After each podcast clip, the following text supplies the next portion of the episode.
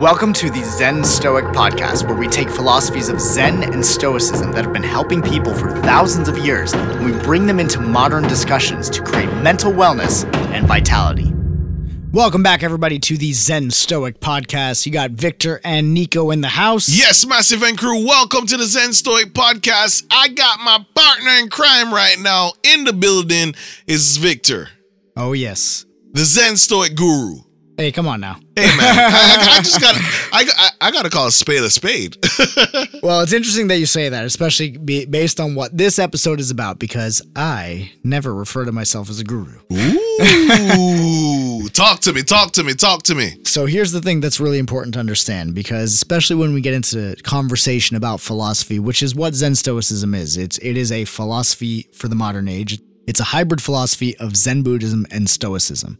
And while we are digging into and invol- and evolving this philosophy together and with the questions of our listeners and the people that we work with, we also want to remember what the function of philosophy is and the role that it plays in our lives. I'm actually interested to understand the role that philosophy plays in our life.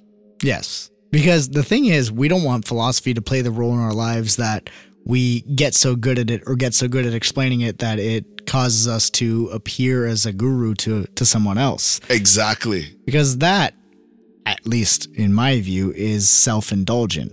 Eh. It's it's using it to kind of boost your own ego rather than its true function, which is what we're being we're going to be talking about today. All right, let's get into it, man, because you got to be a student at all times. Yes. So we're going to actually take a page out of Seneca's book here, where he talks about the function of philosophy. And and the way that Seneca expresses it is to let philosophy scrape off your own faults, rather than be a way to rally against the faults of others. Now, why is this important?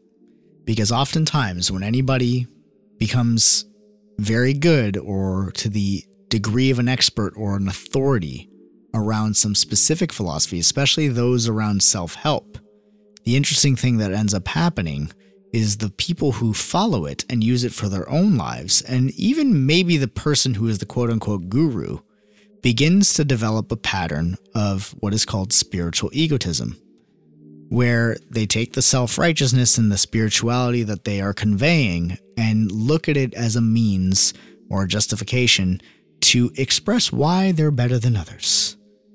And if spirituality is serving as a role of a justification of superiority, then it is in itself self diminishing. It is spiritual egotism, which is to boost the ego of the individual rather than to do what it is intended, which is to scrape off our own faults, to remove and unlearn the layers that prevent us from being ourselves.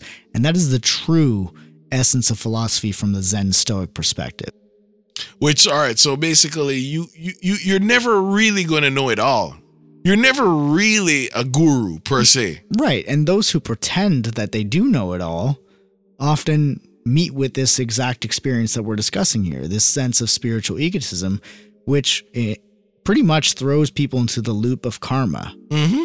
continuously. And that's that's a topic that we'll definitely be diving into in a future episode because karma is, uh, is one that many people have a misconception over. So it's something we'll be talking about in the next uh, next few episodes here on the Zen Stoic podcast. But the whole point here, especially with spiritual egotism, is to understand this: that the ego is the illusion of separation. It is what gives us a sense of individuality. Now, the ego serves some really amazing purposes. It allows us to be socially intelligent. It allows us to care about our own self image and what others think of us. Now, you may hear that and you go, oh, but I, I I don't want to care what anybody thinks of me. Maybe that's what you've heard from the latest influencer on Instagram. but the reality is, as human beings, we all care about what others think about us. Of course, hundred percent. The idea is just to not let that be your priority or your driving force in how you're going to choose to think and act in this life. Is to understand that it's part of human nature to care about what others think. It's part of the function of the ego to ensure that we're socially intelligent, but at the same time, it's not our main priority. And it's not our defining prior. De- de- defining. It doesn't define us. Correct. 100%. So if we look at it like that, spiritual egotism is to essentially focus on the illusion of separation, the individuality, to forget that we're all part of one entity of the human race.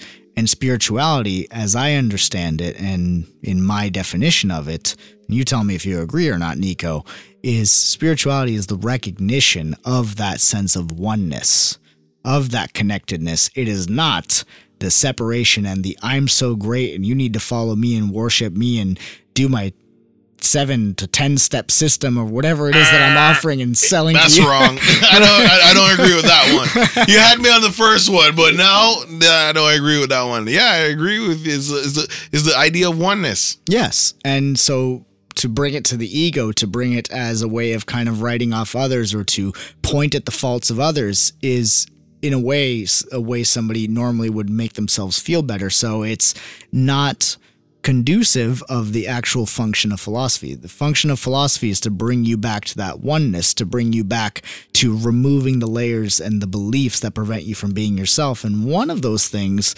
that prevents you from being yourself is the overinflated ego and sense of being pompous or pretentious and thinking that you're better than other people. If you want to bring yourself down, use philosophy as a way to bring yourself back to humanity. And that's where you'll find that presence and inner peace.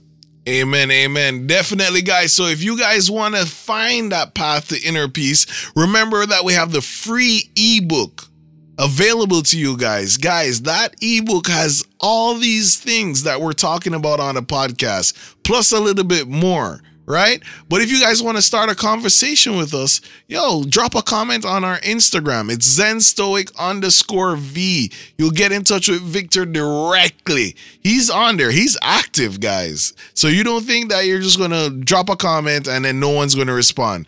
We're to get back to you ASAP, ASAP, ASAP. Leave feedback on the podcast. Five star ratings. Share the podcast. Tell your friend to tell your friend to tell your friend to tell your neighbor to tell your friend to tell the dog to tell the cat. I had to switch it up for you guys just to make sure you're listening. It's a Zen Stoic podcast. Boom!